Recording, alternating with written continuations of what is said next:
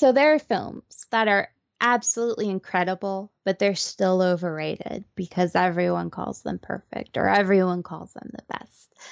But there is a small handful that I don't think you can overrate them. And Goodfellas is one of those movies that I think is impossible to overpraise unless you go way out there and say it cured cancer or something. I I think him as a director at the height of his powers when it comes to style, when it comes to portraying very disparate characters and giving them incredible chemistry with each other, uh, giving them a real sense of community and having the audience feel that. And on top of that, you have kind of the fun action violence that he's most famous for. Um, everything comes together in this movie. No, it's just, it's perfect. I'm sorry. Goodfellas is perfect.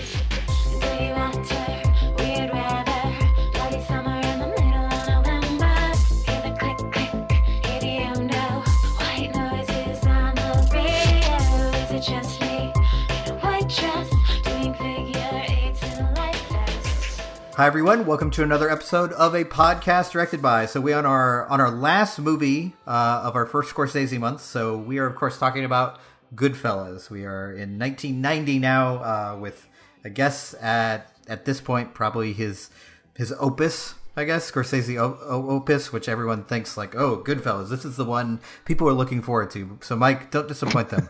this is I'm putting this all on you.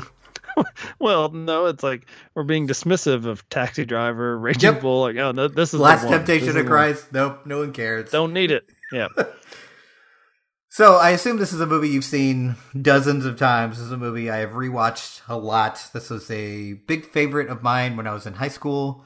Um, I don't know, maybe because of the mobster aspect, because of the Italian aspect, because uh, it's De Niro and Pesci and Scorsese. Like it's it's got kind of got it all. So is this a movie you've uh, rewatched a lot as well? Yeah, I mean, I don't think I've rewatched it enough for it to become like, uh, you know, like uh, unfortunately Scarface or say Fight Club, like a poster in a dorm room where. Mm. I've made it like sort of my like lifestyle to like quote Goodfellas to people, or and um, it's always existed as just a great movie for me. Mm-hmm. Um, I've watched it more than say like The Godfather. Hmm. But you know those they sit as like okay these are the you know the Godfather pinnacle. I guess one and two you know whichever take your your pick there uh, or Goodfellas. Mm-hmm. Um, I like to play the hipster card and say I will take the conversation over the over the Godfather two. Jesus Christ. I mean, it's You're a great movie. Don't get me wrong. Conversation is great. It just it hurts my heart because this is uh these are movies that uh, I watched with my father because he's you know, 100% Italian. So very much a uh, big fan of The Godfather. Like he used to teach a family values course at his high school and would make his kids watch Godfather, which I thought was pretty great. Um, and, you know, it's one of those things when you talk Godfather 1, Godfather 2, the conversation, I guess, uh, Goodfellas, these are all so fantastic that, like, the, the difference between them is so thin that it's like you like one of those four movies better than the others. That's fine, but they're all great. Uh, I'm not going to be the hipster and be like, you know, it's not that good. Goodfellas, eh, it's not that great. You know, overrated. This Goodfellas by Scorsese.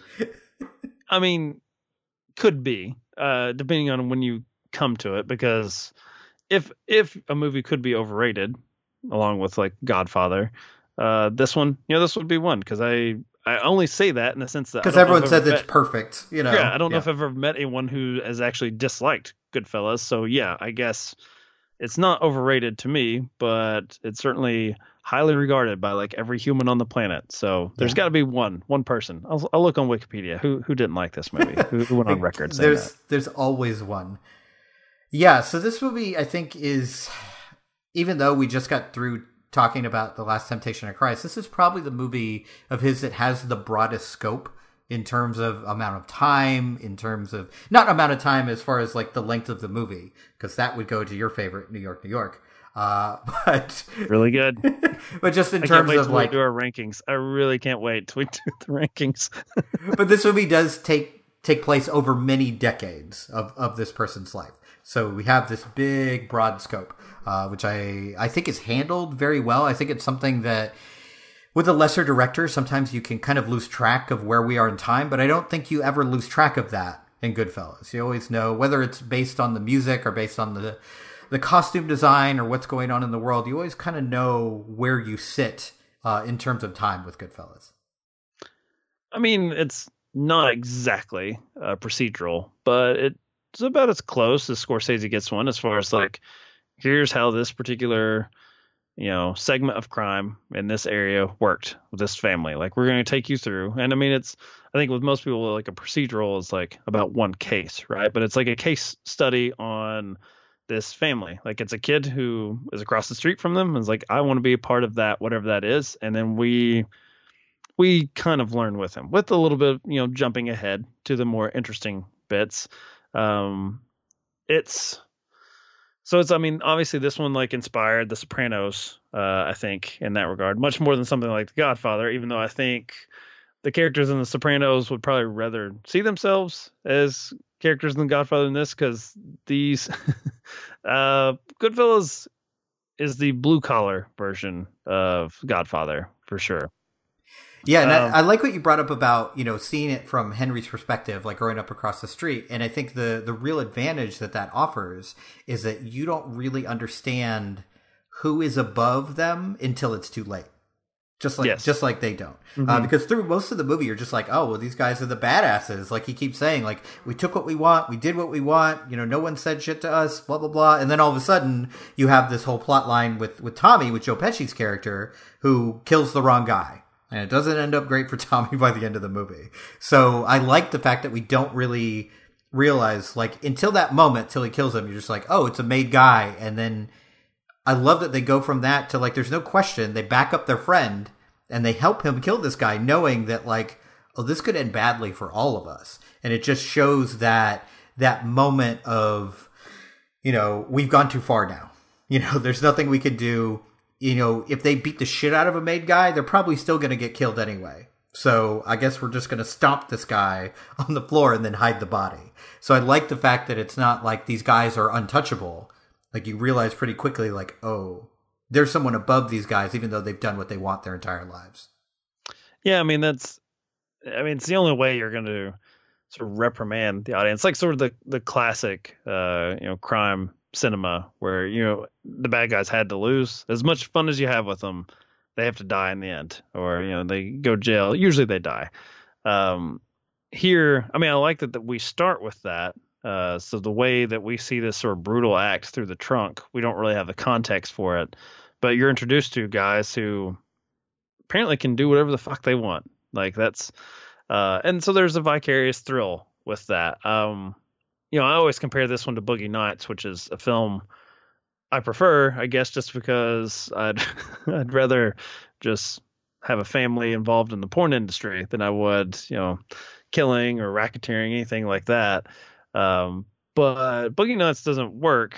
I think if you uh, open with it already being right on the precipice of like the downfall, like because you know that's it's there's still something sexy about even the downfall of gangsters, like because they're still doing gangster shit. It's but don't you think it also works? It also works here because I think at that point you don't know that that's their downfall, right? That opening is just like, oh, they they killed somebody in the trunk of a car. They're they're gangsters. I I mean, yeah, but I think there's there's still something more brutal and off-putting about it than them just like shooting someone, right? Like it's in someone close, still alive in their trunk yeah. and they stab them and and I mean, I, I, don't think that it's very pointed that he slams the door on this presumably now dead body that they've just had to, you know, it's a good bat again. Yeah. And you know, all my life, you know, I want to be a gangster. That you know, he's so you're you're like, okay, so I think I've seen the worst. You you're right though. You don't know it's the worst yet or the start of the worst, but it's certainly not them flashing cash or getting the best seat in the house for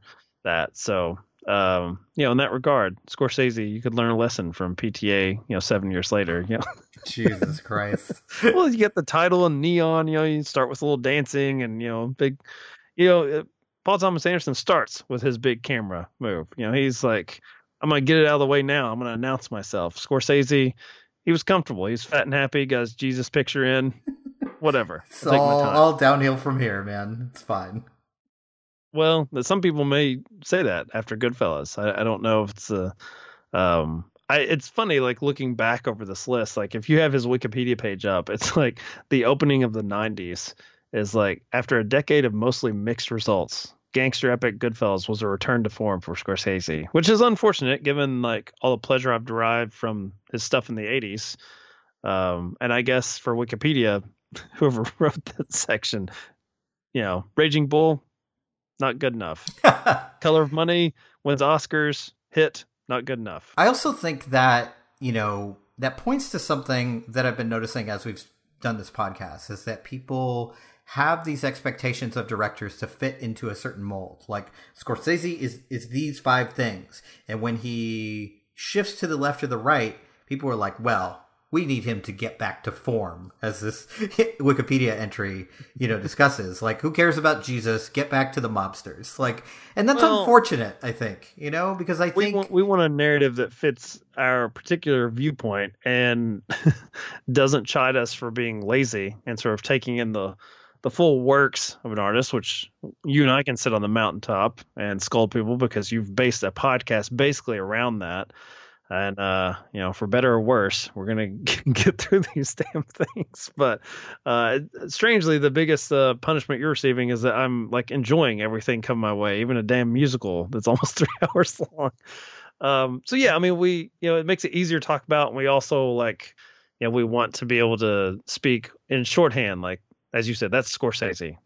Like, let, let, please just tell me what are the like the top five things I need to watch, and I can't be bothered. If it goes past five, you know, yep. no more. Sorry, we're giving you twenty. Grid. Sorry. No, yeah, that was. You know, I, I probably would have stuck with ten, but that would have been a rough ten. There's no after hours then. Probably everyone would have been really really mad. Anyone who listens to the show would be like, "How could you not include blank?" Like, I think you're gonna get that the uh, the second month with uh, your expert guest. Jesus. No Kundun ever. All. I'm not watching that movie just out of spite at this point. it's just, I'm sure it's very good, but I'm like, fuck that movie. Nope. I refuse.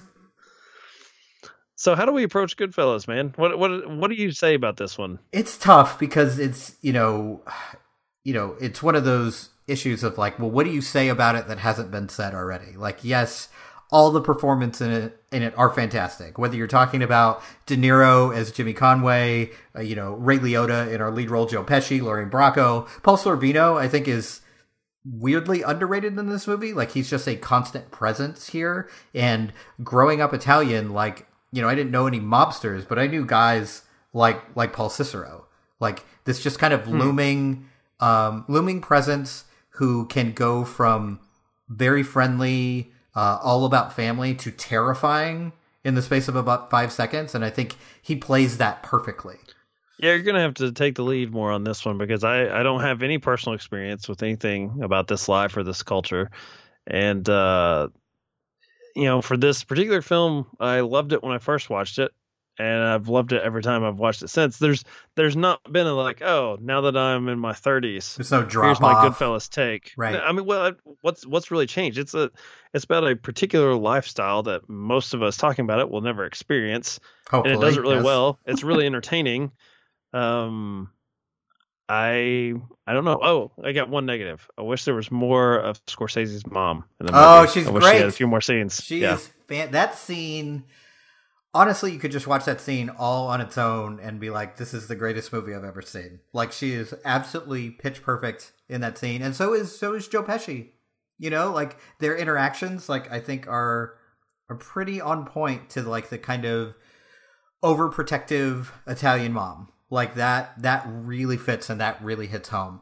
Um, in terms of the the movie itself, um, I do feel like it's it's one of those movies that it can be hard to talk about because I don't think it has any weak spots. I think it's a really challenging movie because you are essentially setting up your protagonist to betray everyone who you grow to love in this movie.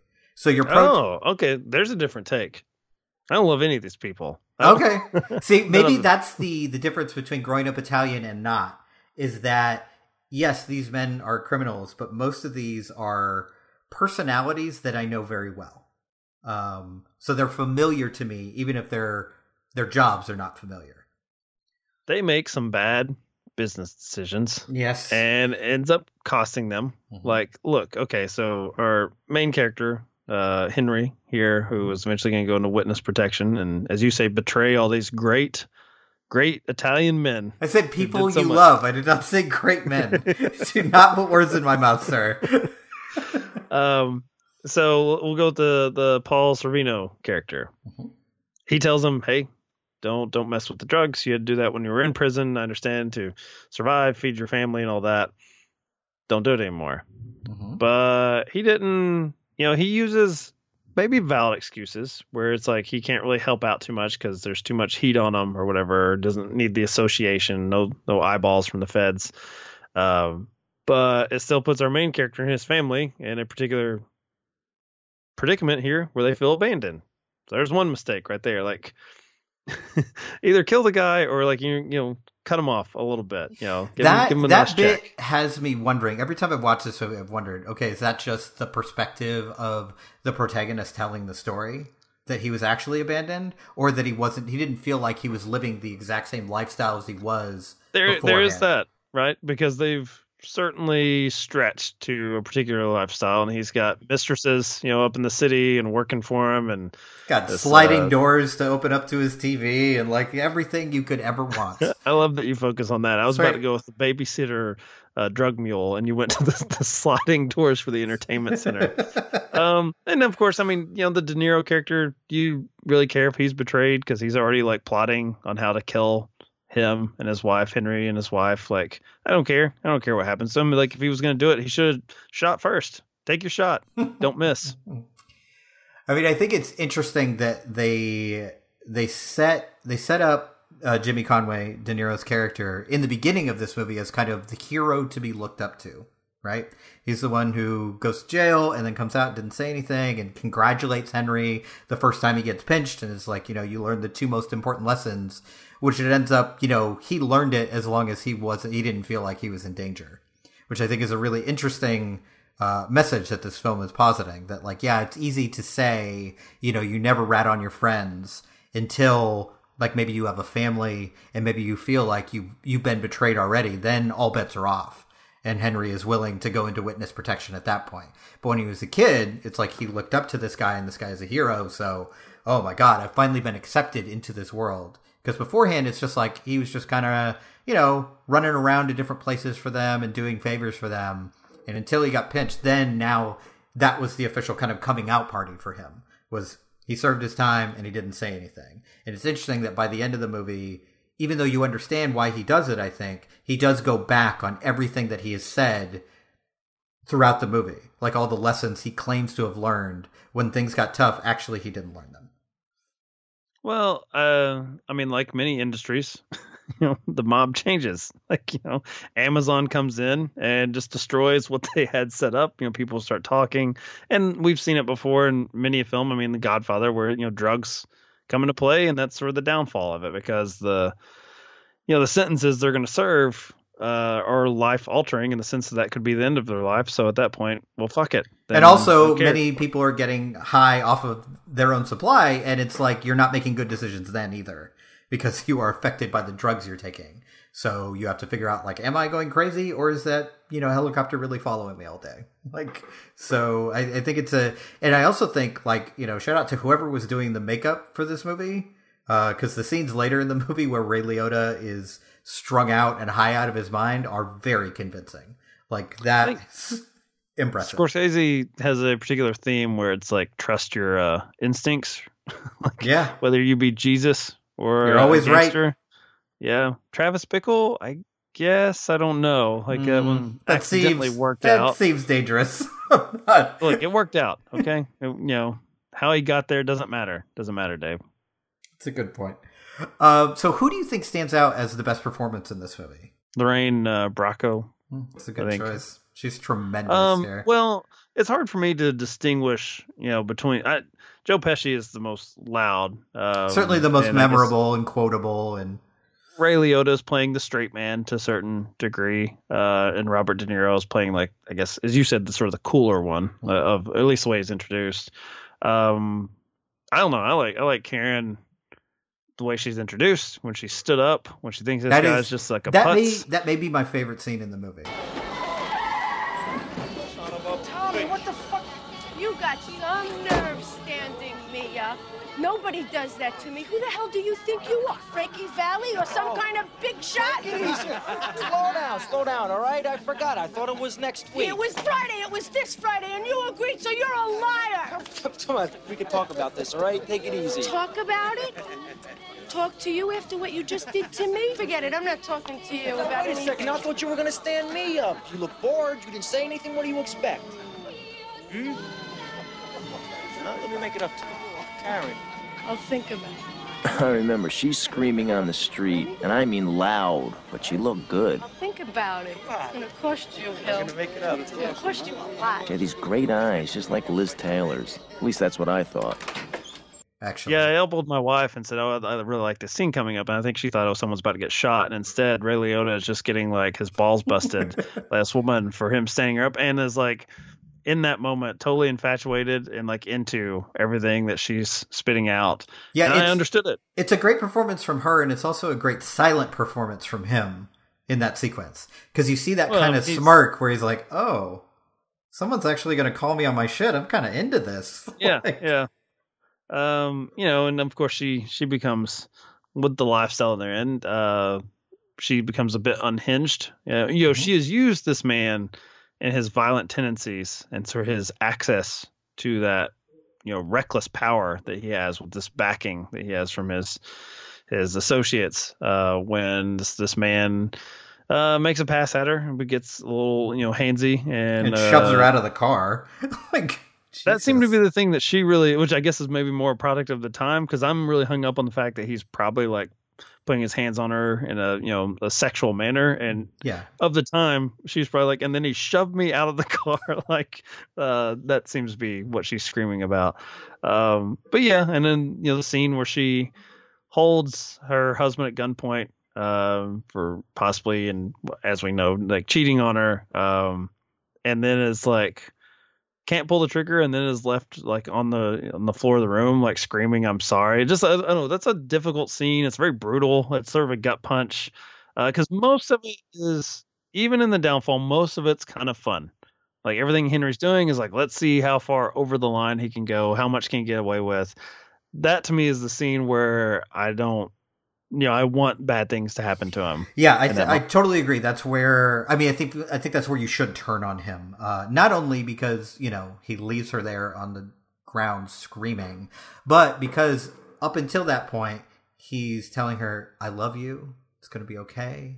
Just put down the gun. And all the right things with guns in his face. And yes. as soon as she lowers the gun, he not only takes the gun away and throws her on the ground, but hits her. Like it's like it's a lot to handle in that scene. But she because... does have a couple legitimate points there, which is, uh, you know, I I pretty much carry myself out on the streets thinking I'm going to get shot by anyone, and I come home and have to wake up to this. Now, uh, I mean, he is cheating on her, though. I mean, yeah, he has totally done what she's accused of doing, and uh, yeah, he's not apologizing for that. He's just like reprimanding her for like you know forcing him to deal with more gunplay in her life when the other side of that coin is like, well, this is your lifestyle that you've chosen, so you got to deal with this in the bedroom too. I don't know. I'm just talking myself more into the Karen Hill character.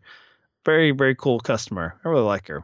Like the cut of her jib, Dave. Yep. No, I, I like her a lot. I think it's a really impressive performance. Also, uh, you mentioned The Sopranos earlier. We have a kind of uh, a Sopranos star in this movie, Michael Imperioli, um, who played Christopher Moltisanti and Sopranos makes a very brief appearance before he is where he is shot numerous times. Um, and I, but I think, her, of course, hmm? is Dr. Melfi. Yeah, Lauren. Yeah, absolutely. And I, but I think that scene is really important uh, to to understanding Joe Pesci's character because, like, you have up until that moment, you have this this sentiment that like he's an enjoyable guy to be around. He does certainly have a very violent temper, but like compared to everyone else, does he really? And that's, I think, the moment you realize where, you know, it's one thing to get upset when someone is mocking you for something that happened in the past and you feel like you can't control. But like this guy, this guy doesn't know anything. He's not connected. He's not, he's not a risk to you at all. and he just can't stand any level of being disrespected. you fucking bullshit, you. Tell the truth. You're looking for sympathy. Is that it, sweetie? Why don't you go fuck yourself, Tommy? Oh. That's fucking right. Don't believe what I just heard. Hey, Spider, hey. Hey, this is for you. Atta boy. I got respect for this. He's got a lot of fucking balls. Good for you. Don't take no shit off nobody. This, he shoots him in the foot. He tells him to go fuck himself. Tom, you gonna, you gonna let him get away with that? You gonna let this fucking punk get away with that? What's the matter? What's the world coming to? What the fucking world is coming to? How do you like that? How's that, all right? What's the fucking matter with you? What's the what, world what coming is to? the fucking matter with you? What are you, stupid or what? Tom, Tommy, I'm kidding with you. What the fuck are you doing? Are Who you the a fuck- fucking sick maniac? I don't know if you're kidding. What do you mean you're kidding? You're breaking my I'm- fucking balls? I'm fucking kidding with you. You fucking shoot the guy? He's dead.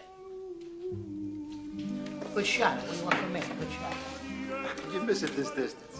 Well, you got a problem with what I did, Anthony? Oh, No. Hey, no. Fucking rat, anyways. Whole family's all rats. You would have grew up to be a rat. You stupid bastard. I can't fucking believe you. Now you're gonna dig the fucking thing up. You're gonna dig the hole. You're gonna do it. I got no fucking lime. You're Who gonna the do fuck cares? I'll dig the fucking hole. I don't give a fuck. Was the first hole I dug? First time I dug a hole, I'll dig a fucking hole. You know, where are the shovels? So he shoots this guy in the chest like three times, and I love you see- even see everyone else's reaction. Like, what the fuck is wrong with you? Like even you know De Niro at that moment is like, we're just we're just joking, we're just busting your balls. You don't have to kill this kid, you know. And I think that that for me, that's the moment where I turn on Tommy, where it's like it is sad when Tommy is killed because mainly because of how it affects everyone else. But in that moment, you're kind of like, well, you know this is coming. Like this is not going to have a happy ending for Well, this guy. I'm I'm not sad at all when Tommy gets shot in the back there because that is not a man who needs a license to do whatever he wants good unless it's to another made guy. Like any anyone like you've already seen how he acts with someone that he think is is like subservient to him. So if you actually make it in their weird sort of rules and regulations where it's like, oh well, yeah, he can do that to people because he's a made guy. Like, yeah, I don't, I, I'm not sad in the slightest. I, I mean, he I probably bad for his shouldn't have mom. power. Yeah, You know, That's that's, about it. yeah. So I guess one of the most recognizable scenes in this movie is the scene that takes place in the prison with them all cooking in prison. Um, so what is what are your feelings on that segment? Because that was one of the when I first watched it, I was like, okay, is this all bullshit? Like this doesn't seem that's the only part of the movie, and I'm sure it happened, but that's the only part of the movie that just seems so outside of reality that I was just like, what do we? Why would you ever leave? That seems like a pretty good situation. You know, you're getting fresh food every day. You're all cooking together. Well, seems like a pretty good there- life. There's well, okay. So there's still tiers to this, right? I mean, Henry Ray Liotta's character, he's the one bringing all that shit in, and his poor wife has to like bring it in. So yeah, your your idol, Paul, there is just like he he just gets to bask in it. He gets to like what is he cutting? Is like Ra- garlic? garlic with the razor blade. Yep. But he doesn't thin. care how it got there. Like it's not his concern, but he's he's super concerned about how thin it's sliced. And As like, any good Italian man would be, you have to Well, be know, concerned and with the garlic. That is, yet again, Karen MVP bringing it home, making sure that they have bread. well, and until she like flips out and almost like loses everything. Don't- don't don't speak ill of Karen like here. Like she has a reason to flip out, and she's not being appropriately compensated. I don't think. well, in that moment, does Henry have any control over who comes to visit him? Though, I mean, he is in jail. like, if, You're the worst, Dave. You're just simply the worst. I'm glad this is the end of Martin Scorsese month part one before we get into part two. I can't wait to hear, you know, all the terrible things you say about Sharon Stone Casino. Like how you know, that'll fault. that'll be interesting because I don't think I've seen that movie since it was in the theaters. So I don't remember. Hmm. I mean, I remember there's a scene with a vice, and that's about all I remember from that movie. So that one, unlike Mean Streets 2 here, that was way too close to being Goodfellas 2 for you to give it a rewatch. I I feel like I remember thinking that uh and then but I'm probably wrong. I feel like there's probably enough differences. But it you know, you are bringing back a lot of the same cast in Casino, so it's hard to separate that. You know, it's Can't not, wait till we get to the Irishman to, to finish off. Yes, the trilogy. yes, that's it's a lot. Yeah, absolutely. But yeah, I mean this movie is it's just about perfect, honestly. Like I think it's it's so difficult to make a movie this long and this broad in scope without really any weak points. But I don't even think there's a bunch of scenes you could take out and be like, well, this is just as effective now. Like, I feel like all of it's needed. And I kind of love the ending that he doesn't get to go out in a blaze of glory. You know, he doesn't get his big moment. He just gets this depressing life in a suburb where he can't even get pasta anymore. Like, it's like if you had asked Henry Hill when he was like 15 and first getting hooked in with these guys what the ultimate nightmare would be, I think this would be it. And now he has to live live with that. And I like that we get the like postscript here that like 2 years after this his wife leaves him cuz like it does make me think like, you know, what was Karen getting out of that relationship? Was it just the excitement? Because like it starts out with that moment with he gives her the gun that he beat this guy half to death with mm-hmm. and she's excited by it. She's turned on by the power and by the violence and now that's totally gone. Like that's disappeared from her life and now she's left him. So it you know i would be interested actually in like a pseudo sequel uh, to this movie but in the way of like actually just have the point of view be completely from karen's point of view. I think that would be a really interesting way to look at this movie well, you know, I, I don't know. This year, Booksmart, The Kitchen, we've not had a good run with the, the, the female perspective, Dave. So, and can you imagine? Can I mean, uh, we we shouldn't. Um, can you imagine the film bros reaction if we the Goodfellas bros on Twitter if they're like, hey, we're gonna do a Goodfellas like quasi sequel, but it's gonna be from Karen Hill's perspective. Yeah, it'd be a lot of anger. Best, best yeah, to leave this not. alone. Yeah, yeah, as much as I love her, I don't want I don't want anybody to have to go through that. Yeah, I don't want Lorraine Bracco to have to go through that either. Yeah, but I think you're right. That is probably the best performance here, and in some ways, the most difficult and most thankless performance because everyone else kind of gets to be cool for most of the movie until the very end. Like you get to be the cool fucking mobster, and she is kind of the the suffering wife, the person who's like dealing with all the repercussions. Um, but at no point does she feel weak in this movie, but she still feels like a real person uh, which is a really tough balance. And I think in a lot of ways, I think she's kind of the linchpin of this movie. Like if you have a lesser actress in this role, I think a lot of this falls apart, and you're just entranced with how cool everyone is instead of it being something real with consequences. Hmm. Yeah, and you know what? That's a another good point, Dave. You made three this oh, month. Oh man, I like it. That's pretty good. That's uh, three out of six episodes. Half the time I made a good point. I'm okay.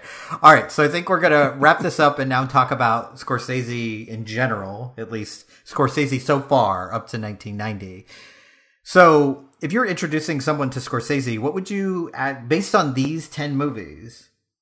Is there anything you can tell them to expect, or is it just so varied that it's harder to make that call? Mm, I mean, it's probably going to be rare to find the person that's not going to have some awareness, even if they've not seen it, of Goodfellas. So that would be the easiest one to say, like, okay, Scorsese, here you go, Goodfellas. Um, but I think if they actually went through, uh, you know, they could go further. Um, so I mentioned Who's That Knocking at My Door was Keitel, uh, Boxcar Bertha street scenes. I'm not even aware of street scenes from 1970. Um, what what did we skip? The Last Waltz. Yeah, yeah, I think we're good. Uh, that's about it. I mean, this we didn't skip too much. I don't think uh, from his earlier years. Uh, yeah, so save your save your complaints for next month. have them for I guess next month when there's a you know there's a few big ones, big releases that you know just unfortunately this man this man works and he produces a lot of great stuff. So absolutely, even with twenty, two times the director that John Ford was, we had to skip some things. I think like yeah. you know the only thing that really comes to mind with these ten movies is I guess like he's really big on flawed protagonists. Like I don't think there's a single protagonist in any of these movies who's like just a straight up like this is the person who's easy to root for. Like even Alice, like she's got her faults for sure, and I think that makes for interesting films. I think if it's too easy to root for the protagonist, then it's kind of like you know there's not a lot of gray area there. Closest would be After Hours, probably. Like if you can just say, hey, this guy is just you know the the the accidental protagonist here that's just stepped in way over his head and didn't ask for any of this. I mean, you you the worst you said was he walks out on Rosanna Arquette uh, just because he might think that when she gets naked, she's no longer as attractive as what he originally envisioned. Beyond that, though, pretty much every other interaction with people, you can't say he was really asking for anything. He just like wants to go home. You know, it's just this this this strange version of the Odyssey where it's just like, please God, can I get back to my apartment in New York? Other than that, though, yeah, most of the characters have knowingly involved themselves in sort of like reckless or dangerous behavior, and they seem drawn to it. Even you know what? Uh, but even in After Hours, the guy doesn't read the room as well as he should, so maybe he yes. does deserve it. There you go. See. So let's just get to it. What is your favorite Scorsese movie out of these ten? All right. You know, I've been burned on this a couple of times. So I need to ask you, like, because the last, the previous two months, you have done best and masterpiece. Favorite, you know, we, we get our little oddball picks in there, right? We, we personalize it. And then best and masterpiece. You have picked the same fucking movie. I'm not so doing that this month, I guarantee okay. you. All right. We're going to get three. to get that out there. Yes oh, oh, Scorsese gets three. Okay, I see. Get to... Technically, he'll probably get six by the end of this, but yeah, you know. yeah. And then we'll, we'll go back and do that all over again, third time. Uh, my favorite favorite uh, film of his. I, I, I think it, for me it probably is. strangely, it's Last Temptation of Christ. Um, this makes me so happy. This is. I don't think. Okay. I mean, I could, you know, I could see someone saying that's his best work. Uh, if you're going by degree of difficulty, maybe. Oh, yeah. Um, I don't, I would, I don't put it in masterpiece category just because I, I still think that it's, if you gave it to someone, I don't know what you're getting in close proximity to it until we get to our second half and we get to, you know, silence. He kind of right. walks back into that territory. Um, I just you know of all of his sort of troubled protagonists, um, why not go with Christ? You know, and look, I'm going to get enough De Niro and some and some other choices. So um, I don't know. Like I I think that it's not the most entertaining, but it's the one that I have like you know I have a full meal with it, and it's the one I enjoy like after I watch it, thinking and reading about the most. Mm-hmm. So even though I don't have the religious background, it still feels like a strangely like personal pick to me, just because it's like I just sort of sit with it on my own. Um, but it's not, you know, it's kind of messy. Like the the sparseness, like you could see, like maybe if uh, there was more financial confidence in the project, you might have got uh, a bigger, you know, epic film. But I actually think this I'm is one glad time where that works, they didn't. Yeah. yeah, I think it works better that way to keep it so low key. Uh, and I'm just a really big fan of uh, Dafoe's performance here because I yeah. think it's a fairly. It's weird to say. I think Christ, Jesus Christ, is a fairly thankless role to be given. Yeah. And to try to make it interesting. So yeah, Last yeah. Temptation is my my favorite pick. And I also think that you know, just to comment on that for a second, that sparseness of the film really hits home that loneliness and isolation that he's feeling. I feel like that would be difficult to portray if it's just like every shot is full to the brim. Like it just feels, it feels scary and terrifying and empty, and it should. Yeah. So I think that I can tell really you what I thought was going to be my pick, though. I thought it was easily going to be After Hours, and right. that was the one that fell. Yeah, fell off. So the one that mm. I was most looking forward to be like, oh, that'll be easy sit. Can't wait to revisit nope. that. Last Temptation, I was like, well, that'll be the difficult one. Mm. It's weird how that flipped. so, them. yeah. Yep. Yeah, it's interesting. This is uh, these picks are really hard for me because there's about three or four movies uh, that could be best favorite or you know masterpiece that you could easily flip back and forth between. I, but I think my favorite is Goodfellas. I think that's the one I always go back to, and I love the way you. I think my favorite is Goodfellas, and like any Scorsese fans can be like, like the yeah, sort of, idiot. like respectful like golf clap like sure. Yeah, yeah that's that's fine. You're not but, on dangerous but what that yet. means is that, that i don't think is his best movie so sorry okay so you're back on dangerous ground. All yeah right. exactly. Um, but I, I mean i think a lot of it is familial history like watching that movie with my dad a bunch like that and the godfather so that it feels in a weird way it's weird to think of mobster movies like this but it feels like a comfort movie for me uh, even though it ends terribly for everyone involved.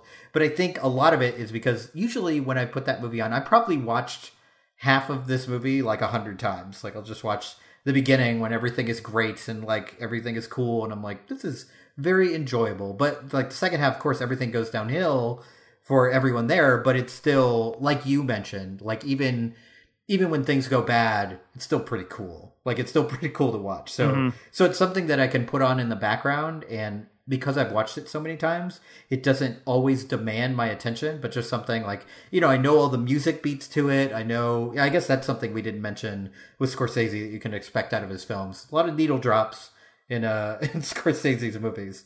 Look, so. I mentioned how much I love New York, New York. Was that enough music talk for you? I think that yes. like yes. scarred you permanently it's on plenty. that. So, uh, speaking of scarring me permanently, what do you think is Martin Scorsese's best movie early in his career. This is weird. I, I only had like I legitimately only had like four things, and I'm sort of like shuffling them around, like figure, like with your weird, you know, bullshit way of sort of expressing like how. how You're gonna bitch about here. this every month. well, it's just because um, I, I, think we've said it before, probably on your uh, you know previous podcasts that no one can find any what? evidence of of your previous hot takes on Last Temptation of Christ. What are you talking about? um, a lot of this too, you might as well just say, you know, where I am now. We do this recording like two years from now. Could change. You know, maybe I don't respond strongly, you know, as strongly to Last Temptation of Christ. I don't know. Uh, I would say his best. Uh, Alice doesn't live here anymore. Is what I think is wow. his best. Yeah. Uh, because yeah, I, I, tend to my version of best, at least the way we've got it broken down, is like have another director take that same story and mm-hmm. whatever skill set they have, you know, can they make as much out of the material as what he did here? And I think it's very different. It's sort of an outlier for Scorsese um, with the the female lead um, you know, getting a, a, single mother's perspective, not just the, the great mom from the very supportive one from Goodfellas who just wants Joe Pesci to find like a nice woman. And yes, you can borrow this huge knife, do whatever you want. no questions it. asked. um, I also like that you know you are removing. I like that in this film that there is such a negative reaction to violence uh, in this. Even violence that, as we said in that episode, that I kind of agree with. Like maybe the kid deserved to be reprimanded in that way. Um, and in particular, the Harvey Keitel character is an abusive person. Um, it is the rare instance where a character does not stay and sort of revel in this this world of escalating chaos, uh, and instead leaves it. Like you know that I, we didn't talk about it in that episode, but Ellen Burstyn just gets the fuck out there. Like, oh, this is going to be a potentially abusive situation. Bye. No, thank you. I have no ties to this. I am gone. Um, it, you know that review I read with Variety where they're talking about it's about like small people and small problems. Uh, I think you find that in a lot of his work, but it's in it's in big, strange, exotic settings. So mm. Goodfellas is like an exotic like lifestyle for most. Yeah, but Henry is a small person at the beginning of right. the film. He's just a neighborhood so kid. Yeah, it's not out of bounds, Mm-hmm. but fortunately for Alice, she doesn't fall in with like the dream of being a gangster. yeah. So I think he brings like a very specific Scorsese sensibility to it, just in a very different setting.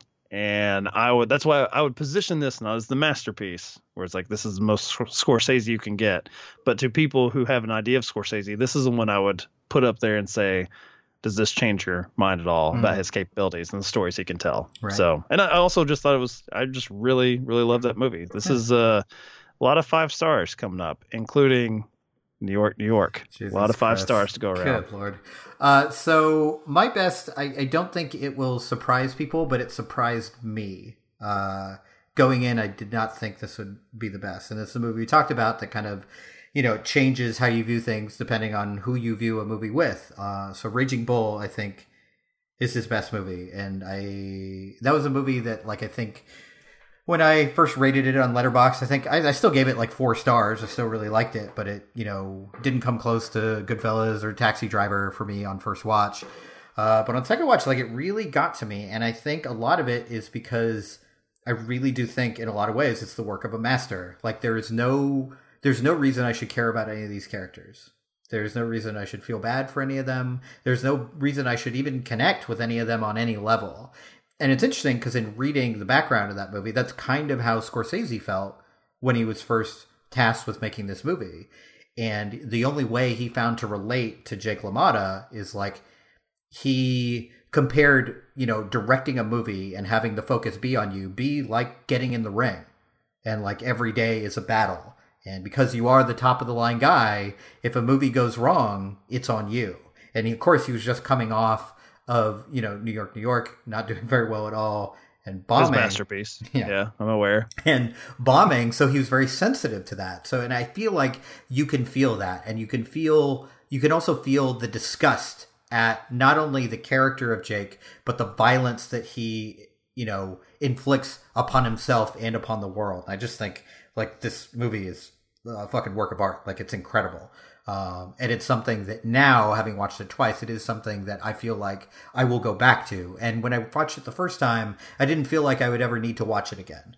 Uh, the only reason I did watch it again was for this podcast, and now I have like kind of a totally different view of it. So that to me is Scorsese's best movie is Raging Bull, the best movie of the '80s, uh, best movie of the '70s, '80s, and 1990 for Martin Scorsese. Uh, I like the uh, sort of glowing praise you're giving your own podcasts, like a podcast directed by changed, changed my mind, my mind. how to view Raging Bull. it did. So, like, let's get to it. What is Martin Scorsese's masterpiece?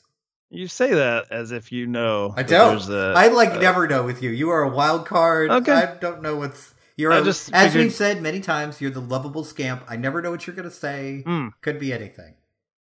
Well, I just assume you're expecting New York, New York, because you know I I picked it up. You know, you did just call it, it his masterpiece, half jokingly. So yeah, I mean it's uh, it would lean more in this these categories in favorite territory for me, just because that's what uh, I was uh, expecting. Honestly, yeah, yeah. Mm. Um, so the one that's gonna be left off the list for me, I guess, of these three, uh, is Goodfellas. So mm. there there's a lot of angry people there because I could see it I could see it really in best masterpiece, favorite, you know, all of them really. Mm-hmm. Um, and if anything, that just hammers home how great Scorsese is.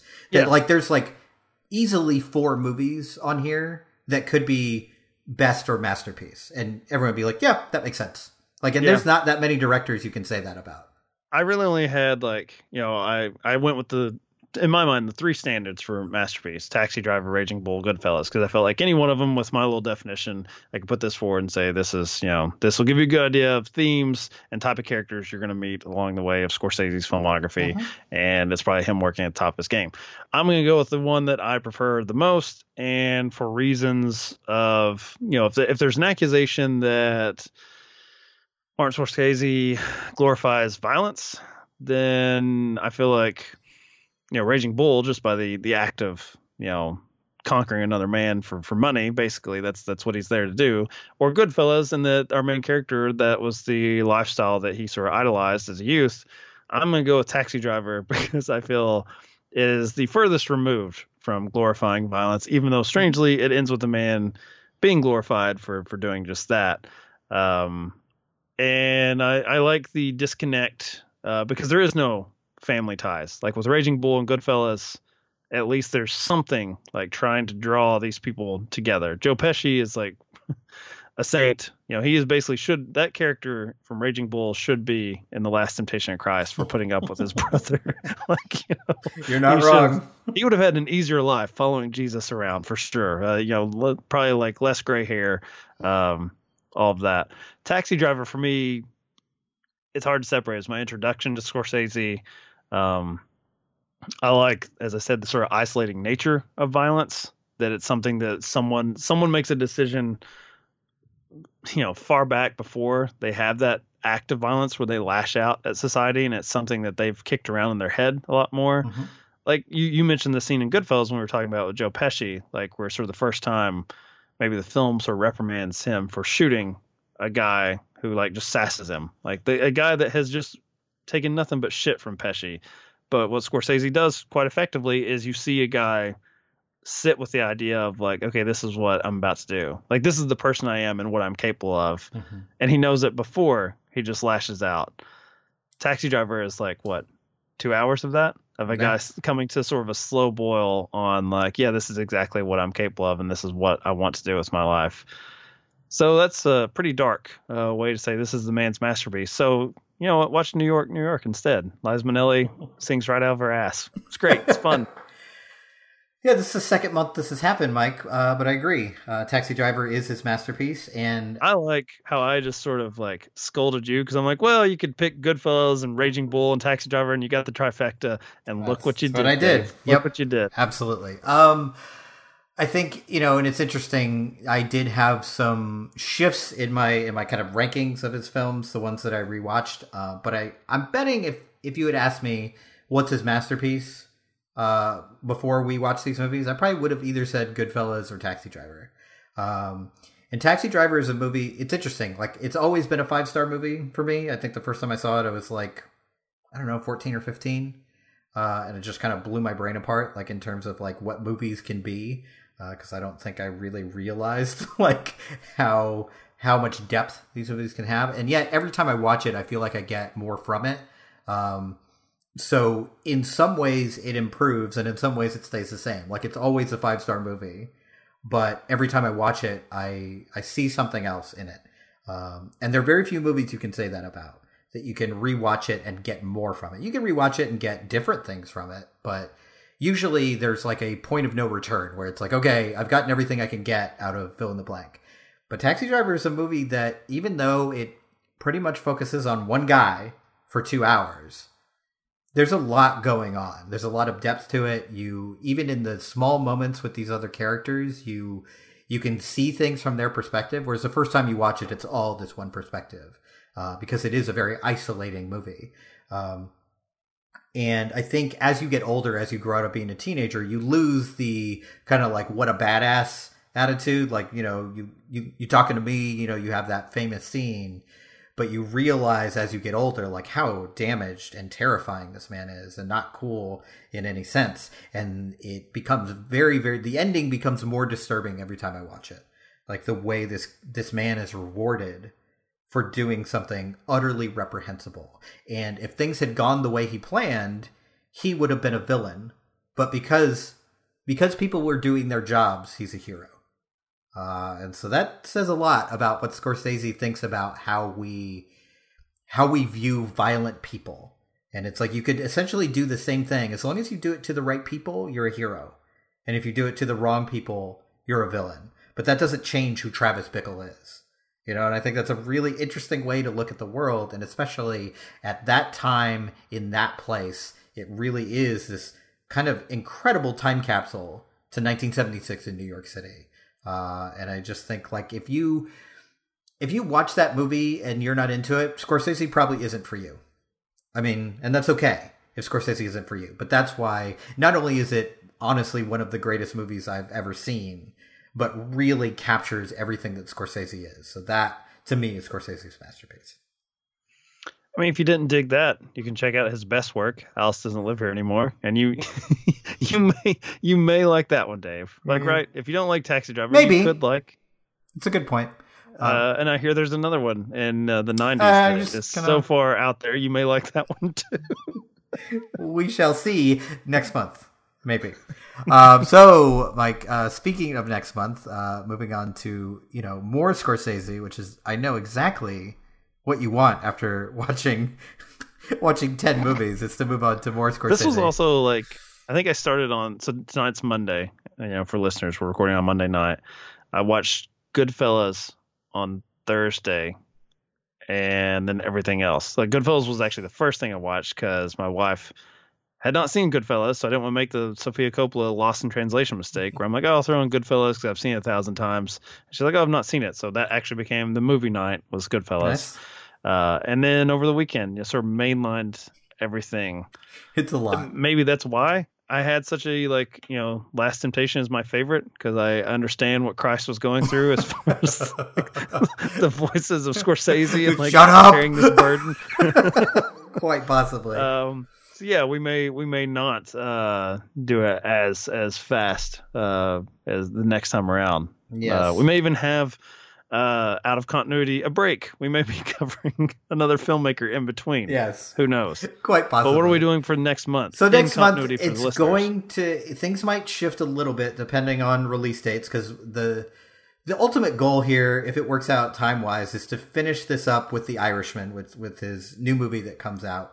Um, it feels like a legitimate culmination, right? Yes, We're bringing the band back together. So, if that stays true, we will be covering in our first episode Cape Fear, uh, which will just be me and Mike cackling throughout the entire episode. I assume, like sure, yeah, much like our lead character there. Uh, and then we have The Age of Innocence and Casino, uh, Bringing Out the Dead and The Aviator, The Departed and Hugo, The Wolf of Wall Street and Silence. That'll be like God, Wolf of Wall Street and Silence. That's like eight hours of movie. Like that is that's a that's lot. That's a long one. That's a lot. Episode, yeah. And then we will finish up hopefully with The Irishman.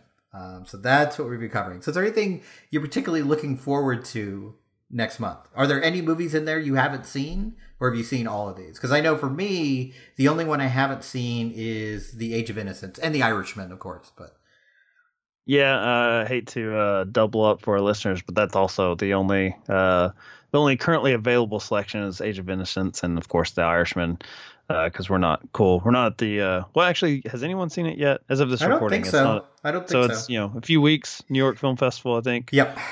Okay. Uh, yeah, Age of Innocence. Um, why? Because I actually I'm surprised with you, Winona Ryder, period piece, Daniel Day Lewis. I know. Me, I have my obvious reasons. Winona Ryder. Um, you would think piece. I would have been first in line for Yeah. that, but nope. I actually have that one on my phone, my iPhone, just as Marty Just would as like. he intended. Yes. You know, so I can get little snippets at work. Um, I'm strangely, probably because I have mainline Scorsese over a weekend. Uh, Cape Fear, I'm not really looking forward to. Hmm. Uh, getting into the mucky muck with De Niro, uh, and you're talking about hyper violence then and terrorizing this family. Yeah. You maybe could say the same for Casino. Um, I don't know which one I'm most looking forward to seeing again. I mean, all right, I'll just be easy. I've been difficult with my love of New York, New York, and Alice doesn't live here anymore. Throwing you curveballs, going with the Jesus movie, um, Wolf of Wall Street. That's fun. I'm, I'm Yeah. most looking forward to, to Leo being a total unrepentant jackass. How about that? Nice. I think I'm looking forward to bringing out the dead. Uh, the most. It's one of my favorite Scorsese movie. movies. One of my favorite movies in general. But I've never had the opportunity to talk about it on our podcast. So I'm I'm looking forward to that. Oh, great. So- You're going to ruin another classic. Yep, that is what I'm here for. So, if you would uh, like to hear us uh, ruin more classics, please rate and subscribe on on Apple Podcasts and follow us on Twitter at Directed by Pod and give us your hard-earned money at Patreon.com/slash a podcast directed by. Couldn't even get through that without breaking. Is it just me? White dress